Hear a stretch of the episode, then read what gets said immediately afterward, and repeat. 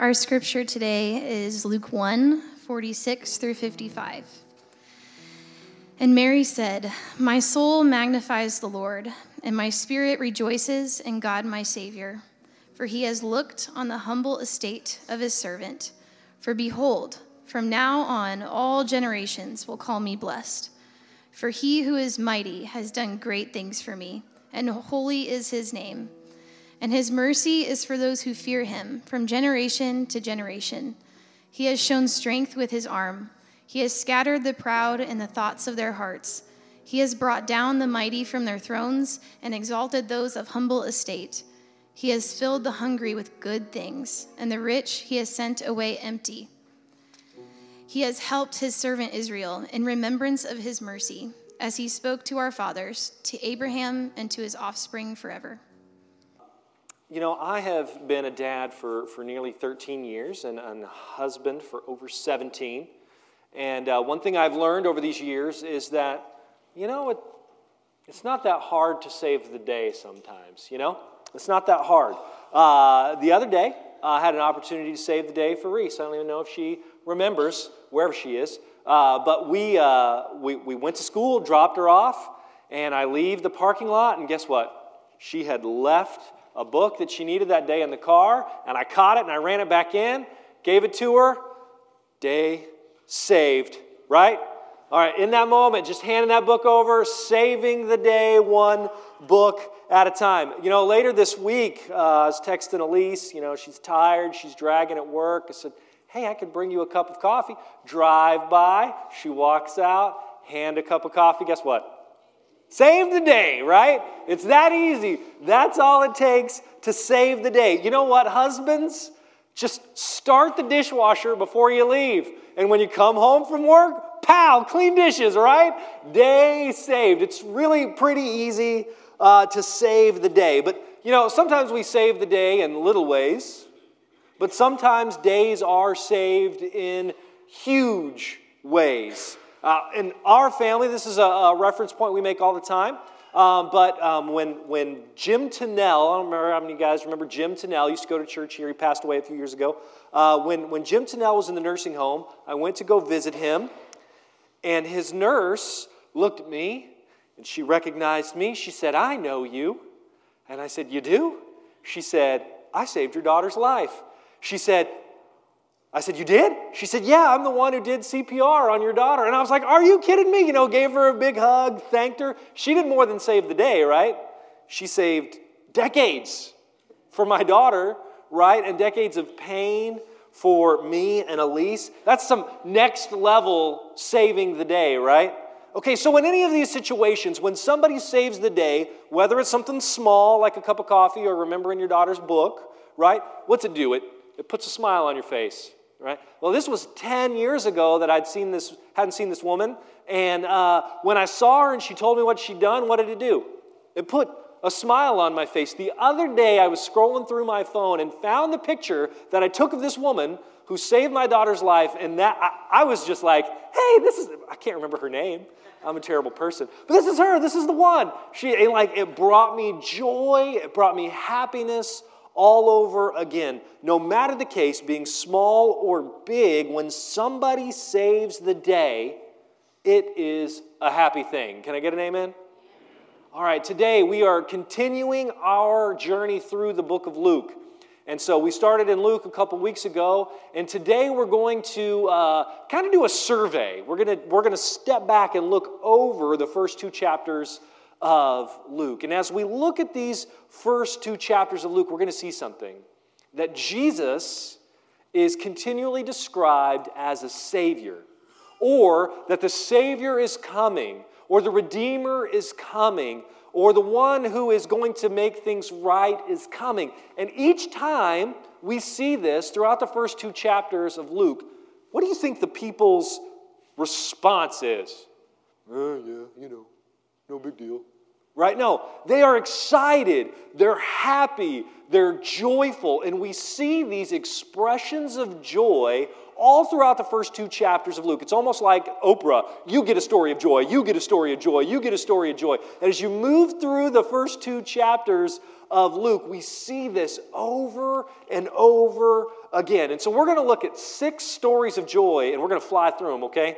Six stories of joy just in the first two chapters of Luke. We're going to see it with Zechariah. We're going to see it with his wife Elizabeth. We're going to see it with Mary. We're going to see it with the shepherds. We're going to see it with Simeon and we're going to see it with Anna. Each one of these expresses joy, happiness, praise, gladness, blessing of God in some way when they receive news of salvation. So let's go ahead and jump in here and begin to uh, tackle this. Uh, we're going to look first at the story of Zechariah. Now, for time's sake, we don't have uh, opportunity to go back and recap where we've been over the last several weeks. But Zechariah, if you'll remember, is John the Baptist's dad. Okay? Uh, and so he and Elizabeth, his wife, uh, were old and unable to have children. However, an angel of the Lord came and told Zechariah that he was going to have a son, and his son was going to prepare the way for the coming Messiah. But if you'll remember, Zechariah had his doubts, and in his doubts, the angel struck him mute. And I joked as kind of a sign that the uh, angel was telling him, No, this is really going to happen. All right, and so the, the angel told him that this, his son was going to come and that he should name his baby John. Now, uh, after uh, we move through the book, we get down to verse 62. Uh, listen to the exchange that went on around uh, John being born. So we'll pick up in Luke chapter 1, verse 62. It says, And they made signs to his father. All right, so who's the they? That's just friends and family who were gathered there after John, uh, John the Baptist was born. So, and they made signs to his father, inquiring what he wanted him to be called. And he asked for a writing tablet and wrote, His name is John. And they all wondered.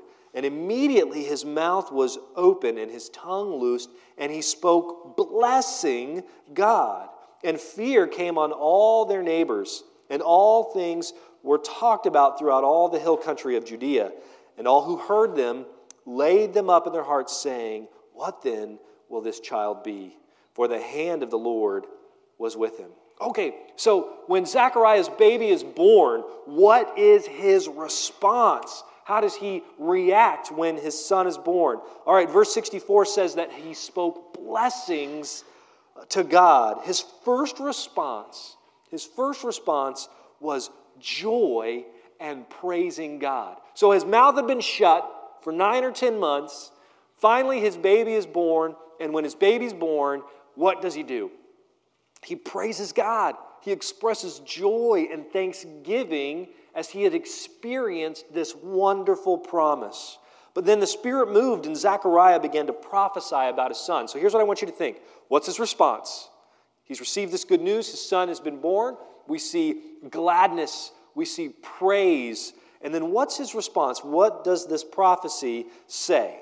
So let's look at several verses here, and I want you to pay attention to what Zechariah has to say.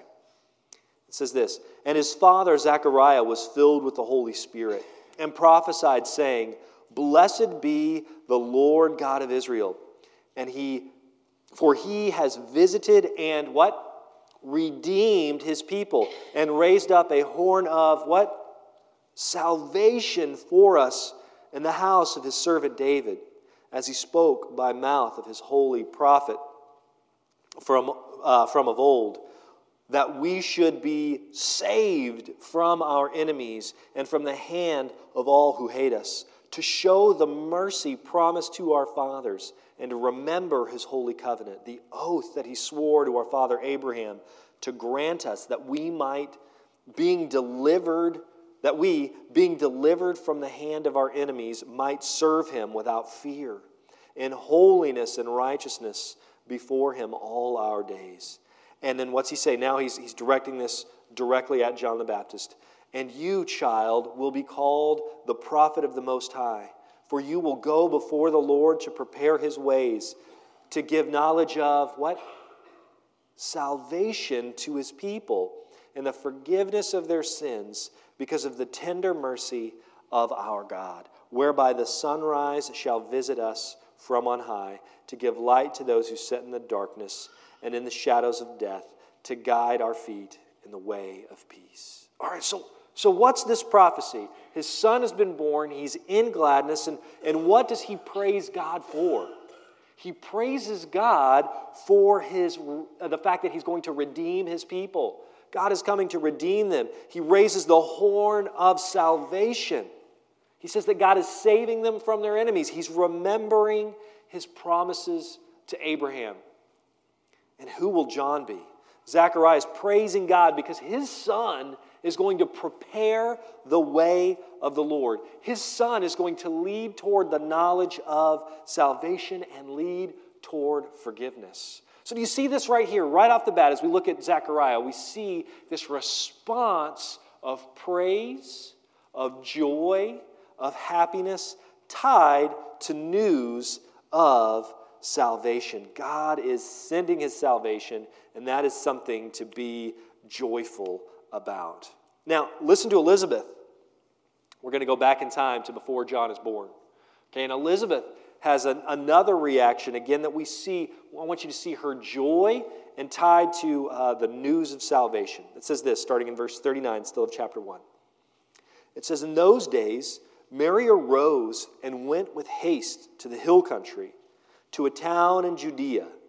And she entered the house of Zechariah and greeted Elizabeth. So Mary, the mother of Jesus, shows up at Zechariah and Elizabeth's house. Again, this is before John the Baptist was born. And when Elizabeth heard the greeting of Mary, the baby leapt in her womb. And Elizabeth was filled with the Holy Spirit, and she exclaimed with a loud cry, Blessed are you among women, and blessed is the fruit of your womb. And why is this granted to me that the mother of my Lord should come to me? For behold, when the sound of your greeting came to my ears, the baby in my womb leapt for joy. And blessed is she who believed that there would be a fulfillment of what was spoken to her from the Lord. Okay, so what, what does Elizabeth do? She gets this news, and Elizabeth declares Mary blessed. And at the end, what do we find out? That she is blessing her because Mary believed that there would be fulfillment from the Lord. That's fulfillment of the Lord's promise to her personally, but also fulfillment of the same thing we read from Zechariah, right? The fulfillment of the promises that were made through the prophets and to Abraham. Verse 44 tells us that the baby in Elizabeth's womb leapt for joy when uh, Mary arrived. That word joy there is to exalt in extreme joy and to have gladness. So, what did this baby do? This baby inside the womb of her mother leapt for joy whenever Mary arrived. And while uh, she was filled with the Holy Spirit, Elizabeth was filled with the Holy Spirit, Elizabeth praised God because Mary had believed the promise that God would fulfill uh, for her. Elizabeth is praising God because the Savior had come into her home and was with her within Mary. But more than that, Elizabeth makes two declarations over Mary. First, in verse 42, Elizabeth recognizes how special Mary is. All right, so in verse 42, Elizabeth recognizes how special Mary is. She says that Mary is blessed.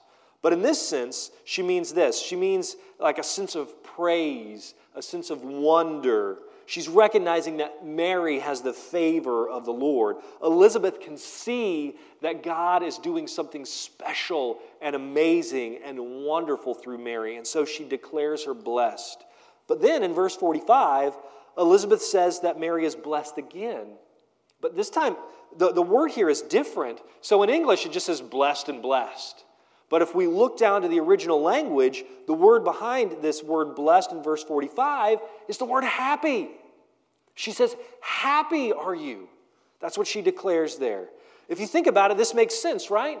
The one who has God's favor, who's exalted because of the work of God, that person is blessed in the sense that we often think of the word blessed, but also that person should feel pretty happy, right? She should be happy. She's carrying the Lord, the Savior of the world. That's pretty good news. That should make her happy. So Elizabeth recognizes this and says she's happy.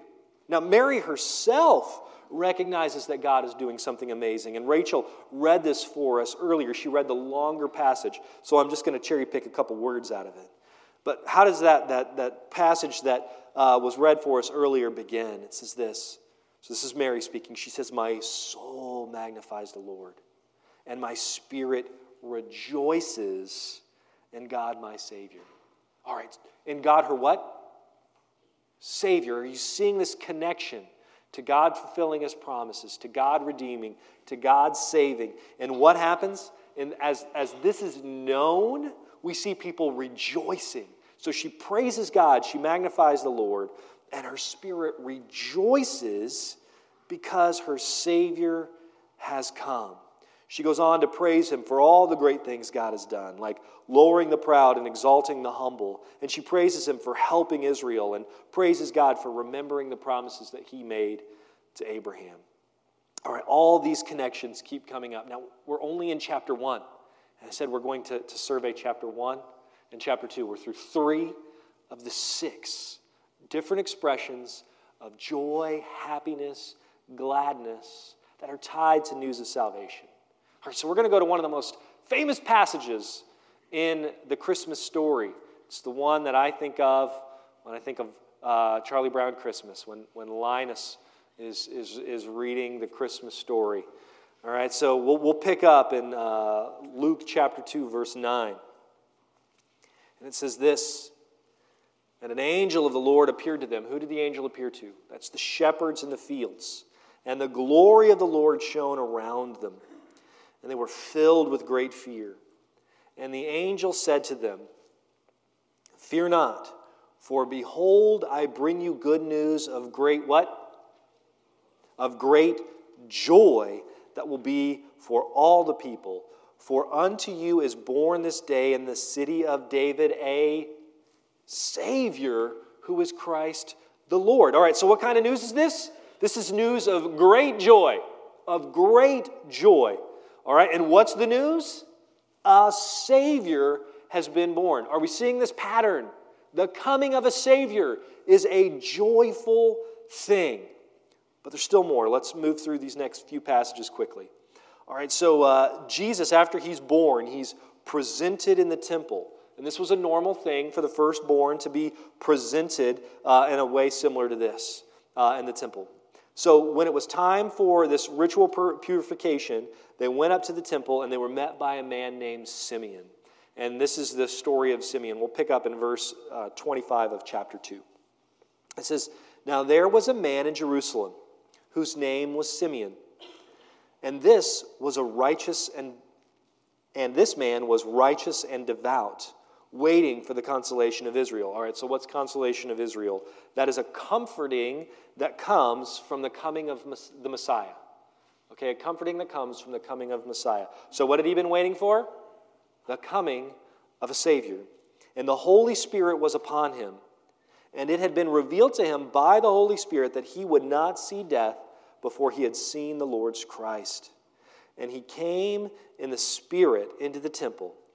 And when the parents brought in the child Jesus to do for him according to the custom of the law, he, Simeon, took, took him up in his arms and blessed God. All right, that's that same word, bless, that is to praise. He praised God and said, Lord, now you are letting your servant depart in peace according to your word, for my eyes have seen your salvation. What did his eyes see? Jesus, the baby. His eyes had seen his, his salvation, that you have prepared in the presence of all peoples a light for revelation to the Gentiles and for glory to your people, Israel. He saw Jesus' salvation, and his response was to bless God or to praise the name of God. Now, this is verse 32. If we just skip down a few verses to verse 38, there's another woman in the temple. Her name is Anna. She's a prophetess, and she has a similar reaction. And we're just going to read one verse here. It says this in verse 38 And coming up at that very hour, she, Anna, began to give thanks to God and speak of him to all who were waiting for the redemption of Jerusalem. So, what do we see? She's again, she's praising God. She's telling everyone about the redemption of Israel that's about to come. So, we did it. We made it through all six. Okay, we got through there.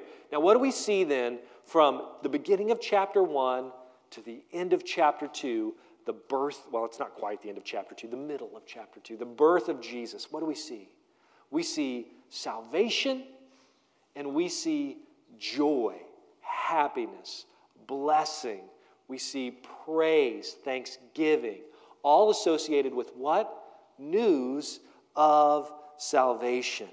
All right, so as we've moved through these birth stories, all right, I hope you guys have been able to, to make these connections, all right, this direct relationship between salvation, joy, gladness, happiness, praise, and thankfulness.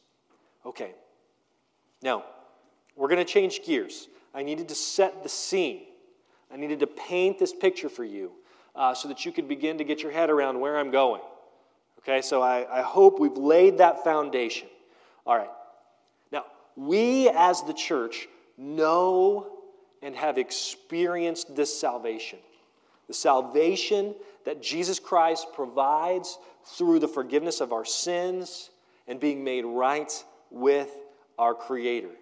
Because of the work of Jesus Christ, that one who's born, because of his sacrifice, we have peace with God. God showed his love for us by laying down his life for us. All right? By going to the cross, he showed us just how much he loved us. The creator of the universe, who had every right to destroy us because we're his enemies, because we were lost in our sin, yet instead of doing what we deserved through justice, he showed us grace and mercy by extending us love through the gift of his son Jesus Christ. And this is good news, right? This is news that should brighten every day, right? This news should brighten every day. Earlier, I talked about happiness and joy we feel when somebody saves the day. The joy we feel, the happiness we feel when we get a well timed cup of coffee. The joy we feel when somebody makes up for our mistake the joy we feel when someone saves a life, right? They save a day, they save a moment, they save a lifetime, yet Jesus Christ has come to save an eternity. He's come to save an eternity for all who believe. And that should bring joy. That should bring gladness. That should bring happiness. We should be a people of praise.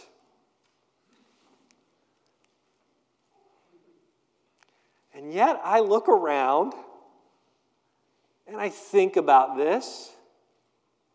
Are we, as the people of God, any happier than anyone else? Man, are we any happier than anyone else? Now, as I read the Christmas story for the, the 10,000th time, I just couldn't help but see all the joy all over this passage. What do we sing every Christmas? Joy to the world. The Lord has come, right? But, but are we a joyful people? Are, you, I'll look at the monitor, are you a joyful person? I don't want anybody to think I'm singling them out, but maybe I am. I don't know. You know, that's between you and the Spirit, right? Are you a joyful, joyful person? I had to ask myself, am I a joyful person? Now, listen, this weekend, my mother in law's laughing. My wife is laughing. All right, so this weekend, we went camping. Camping is not my favorite. Uh, and I got to tell you, I, I laughed, Elise and I laughed to each other because I kept thinking, all right, where, how does this fit into the sermon this week? Because I was grumpy a lot. And I tried not to be. I tried to put a happy face on it, but I was grumpy a lot. And the Lord just kept saying, the joy of your salvation, the joy of your salvation, right? And like, I'm like, right? All right, we can do this, right? Am I a joyful person? Am I a happy person? And here's what I know when I'm focused on the right things, when my heart is in the right place, I sure as the world have an opportunity to be a happy person. But I think, I think we do this thing as followers of Jesus. I think we do this thing as American Christians. I think, I think we've come to believe a lie. And uh, I'm going to take a rather controversial uh, position here, and it might aggravate a few of you. Okay, so it's my hope um, as, I, as I go through this that you will hear what I'm saying and you will allow it, allow the Spirit just to challenge your presuppositions here. Okay, I think, I think we have begun to believe a lie. So here's my controversial position I think joy and the expression of happiness are far more related than we want to believe. Joy and expressions of happiness are far more related than we want to believe. Let me explain what I mean, okay? Uh, I think we have accepted a lie uh, that says we can be joyful, but we don't have to be happy, right? And as I shared this with Steve, Steve, I'm going to share what you, you shared earlier. Uh, we were talking about this. Steve goes, I have the joy of the Lord, but I'm just not feeling very happy right now. You know, and like that's what we do, right? We, we talk about it in terms of this disassociation. I have joy, but I'm a jerk, right? A joyful jerk, right? I have joy, but I'm really mean. I have joy, but I'm a mope, right? Okay, and, and I just, I think about that, and that math is bad, right? That math is bad. And when I think about the way this is unpacked, the way that we see these people focus on the joy of their salvation, we see expressions of happiness and gladness.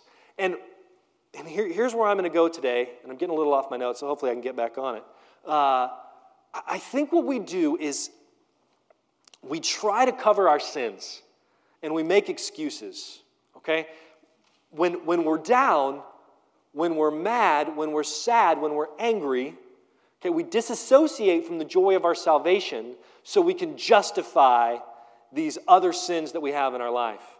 We know we should be joyful, and if we would focus on the joy of our salvation, then, then probably the Lord's convicting would stir up those sins in our life and lead us to confession and repentance. But instead, we disassociate and we say, I have the joy, I have the joy of salvation, I have the joy of the Lord, right? While we're still basking in and rolling in the hardness of heart that comes from walking in our sin. So I have thought about this for a long time. I think in my past, I have united this idea of or uh, divided the idea of joy and happiness. But the more and more I thought about this, that we would not apply this in other areas of our life. Let me see if I can share with you what I mean here. And this kind of logic doesn't, doesn't compute in other areas of our life. And, and let's see if, if, if I can help, help you guys out. All right. So I shared earlier that Elise and I have been married for over 17 years. If you count dating life, we have been together for over 20 years. Right? That's over half of our life that we have been together. Okay? Now, people will tell you that you should have joy, right, in your marriage. Like the Lord, I think that there's even passages in Scripture that talk about how your marriage is to be a delight, it is a good thing, it is a gift. I believe God wants us to be happy in our marriages. But what's some of the advice that you get from people, right? Like, you're not always going to be happy in your marriage, right? So if you're giving a newlywed advice, you'll say something like, Some days are harder than others, right? Some days you don't like your spouse very much, right? At least in 17 years of marriage, have we liked each other every day? I want to say yes, right? Uh, the answer is no, right? We have not liked each other every day. Uh, some days, some days, love is more of a choice than it is a feeling, right? I think most of us who've been married any length of time can relate to that. That, like, all right, today I'm going to have the joy of the Lord, right? Right? Today I'm going to choose to be married, even though, right? Like, but is that what God intends? Is that what's supposed to happen in a relationship? Should you be gutting it out in your relationship with your spouse? And I'm going to tell you this the answer is no. You're not supposed to be gutting it out with your, with your spouse. So when we feel that, ugh, I don't really, I'm choosing to be married today, I don't like you very much today, what does that do? That should be a red flag, right? That should be a red flag in your marriage that something isn't right. And when that red flag goes up, what do you have to do? You have to go to your spouse and you have to apologize. You have to repent. You have to do what is necessary to fix it, to restore the joy and the sweetness of the relationship. The, the conflict, the lack of feeling, is a warning sign that something isn't right. Are you hearing what I'm saying? So, when do we feel that way sometimes? Yes, because at the end of the day, we are two sinful people who are married to each other, who some days we'd rather just roll around in our sin, all right, and get on each other's nerves than do the work that's required to have a healthy, vibrant, joyful relationship. But when, when that friction rubs, when that warning light goes off, it's time to do the work of repentance so that the relationship is restored. In a similar way, I'm arguing this. When we find ourselves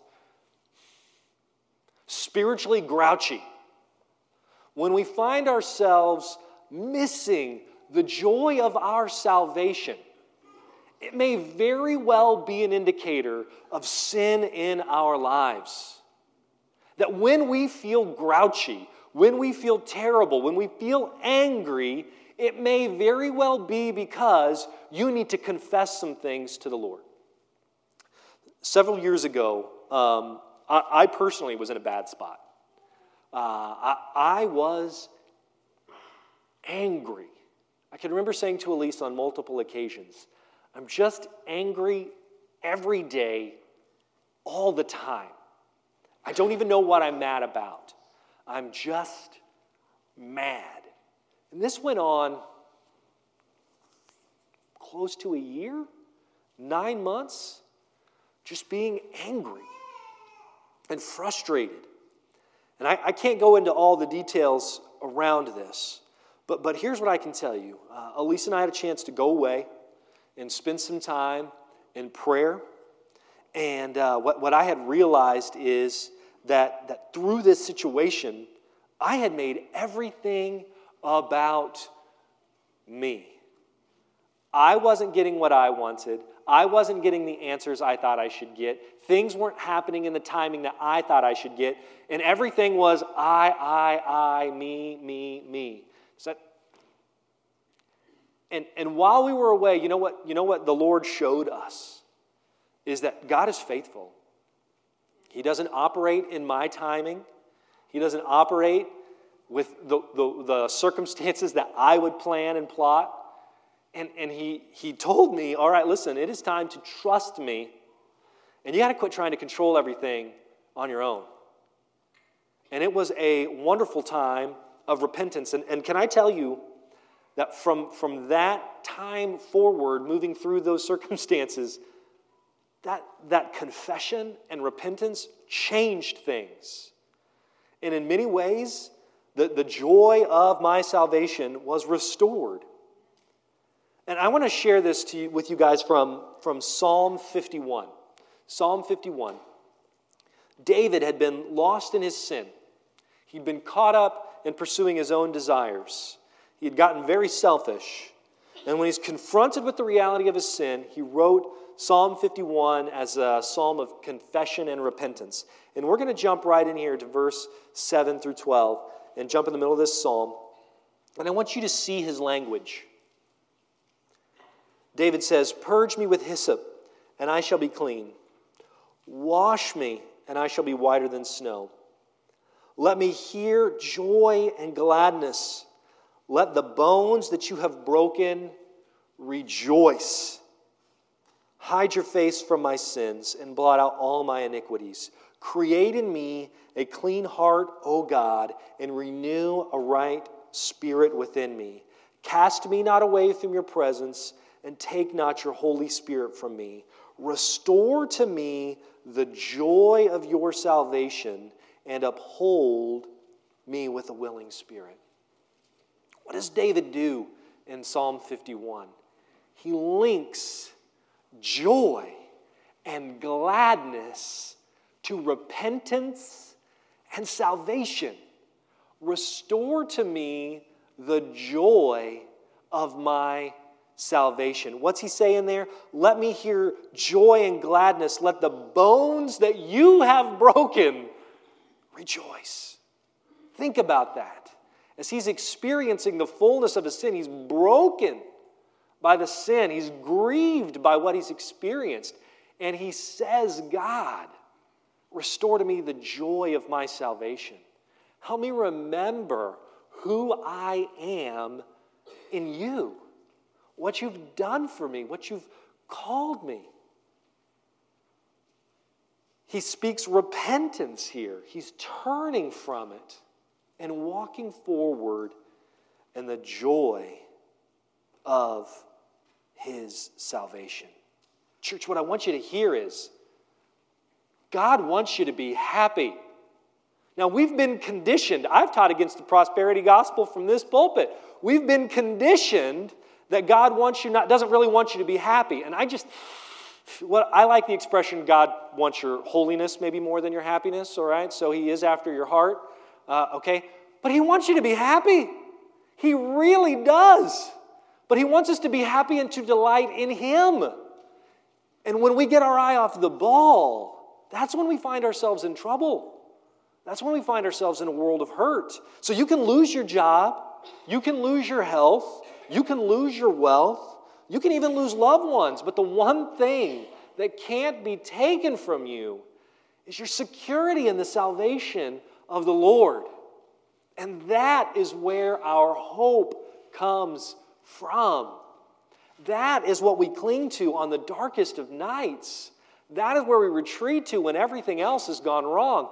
The joy of our salvation. Because all these things that we mention are temporary. Days can be saved by various little things, and days can be blown by various little things, right? But He's come to save us forever. And that's where we have to go on our dark days. That's where we have to retreat to when we're sad. Now, as I thought about this, I, want you guys to know that like three or four pages got cut out of my notes.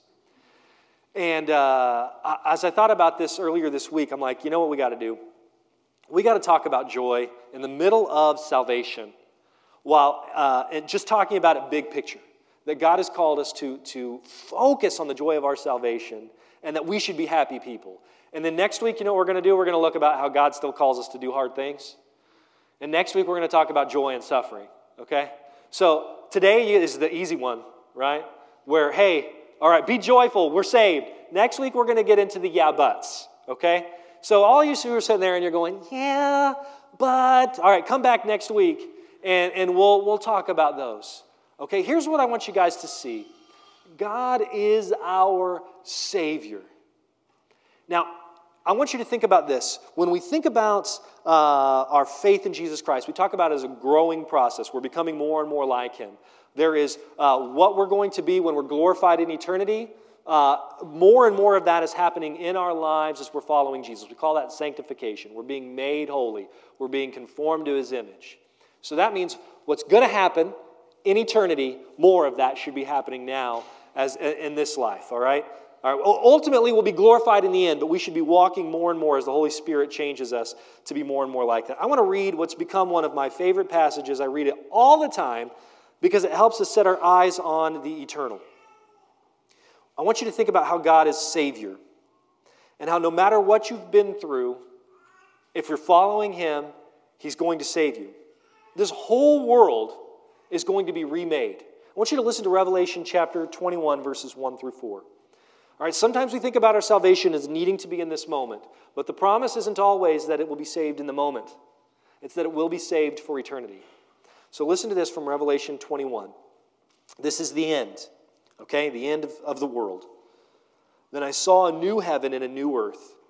For the first heaven and first earth had passed away, and the sea was no more. And I saw the holy city, New Jerusalem, coming down out of heaven from God, prepared as a bride, adorned for her husband. I heard a loud voice from the throne saying, Behold, the dwelling place of God is with man. He will dwell with them, and they will be his people, and God himself will be with them as their God. Now, what's he do in verse 4? For eternity. What's he do in verse 4? He will wipe away every tear from their eyes, and death shall be no more. Neither shall there be mourning, nor crying, nor pain anymore, for the former things have passed away. The joy of our salvation is eternal. One day, all the mourning, all the pain, all the sorrow will be wiped away.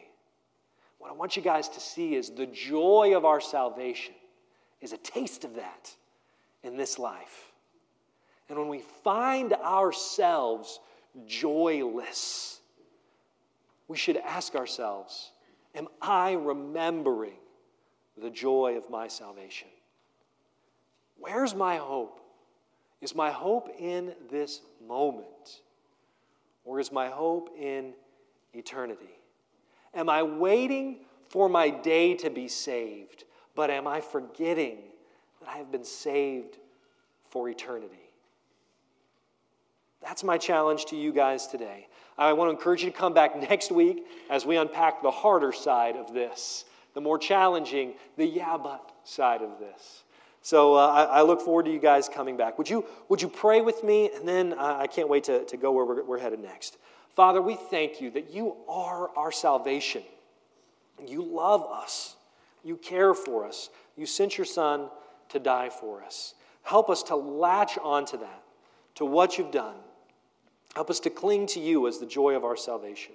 Lord, when, when we find it hard, when we find it hard to be joyful and happy, I pray, Lord, that that would be a warning sign in our lives, that we confess our needs before you, that we recognize our sin and we confess our sin, and we would repent of those things that are keeping us from joy, and we would cling to the one thing that remains your saving grace and mercy.